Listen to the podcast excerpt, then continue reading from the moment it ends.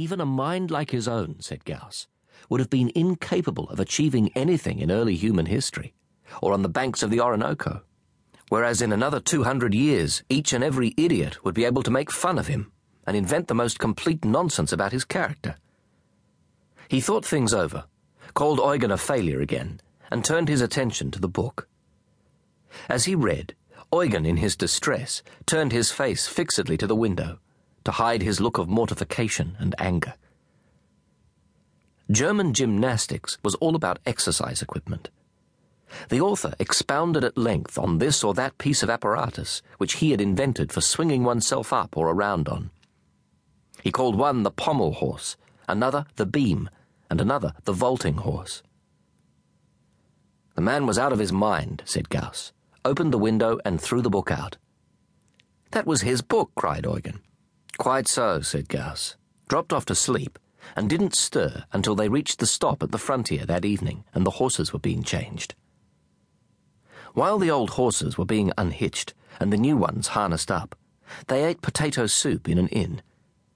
The only other guest, a thin man with a long beard and hollow cheeks, inspected them furtively from the next table.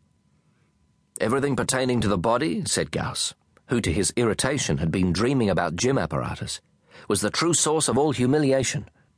He had always considered it a sign of God's malicious sense of humor that a spirit such as his should be trapped in a sickly body, while a common or garden variety creature like Eugen was, to all intents and purposes, never ill. He had had a severe attack of smallpox when he was a child, said Eugen. He had almost died. You could still see the scars. True, said Gauss. He'd forgotten. He pointed to the post horses outside the window.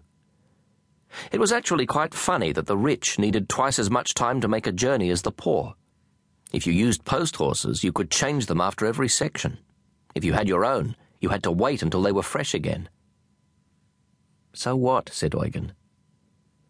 Naturally, said Gauss. If you didn't think that much, this would seem obvious. As would the fact that young men carry sticks and old men don't. Students carry a knobbed stick, said Eugen.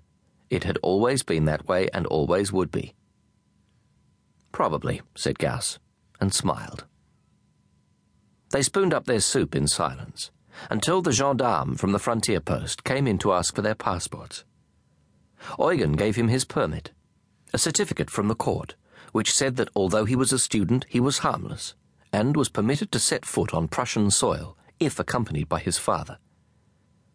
The gendarme looked at him suspiciously, inspected the pass, nodded, and turned to Gauss. Gauss had nothing.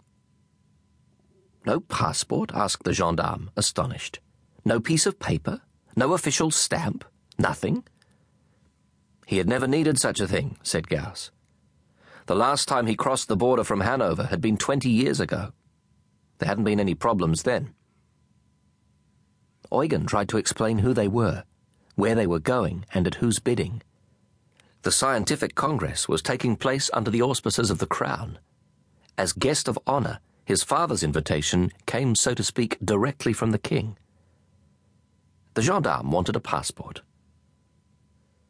There was no way he could know, said Eugen, but his father was honoured in the most distant countries. He was a member of all academies, had been known since his first youth as the Prince of Mathematics. Gauss nodded. People said it was because of him that Napoleon had decided not to bombard Göttingen. Eugen went white. Napoleon, repeated the gendarme. Indeed, said Gauss. The gendarme demanded his passport again louder than before. Gauss laid his head down on his arms and didn't move. Eugen nudged him, but it did no good.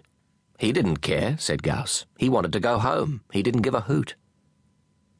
The gendarme fidgeted uneasily with his cap. Then the man from the next table joined in. All this would end. Germany would be free, and good citizens would live unmolested and travel sound in mind and body and would have no further need of bits of paper. The incredulous gendarme asked for his passport. That was exactly what he meant, cried the man, and dug around in his pockets. Suddenly he leapt to his feet, knocking over his chair, and bolted outside. The gendarme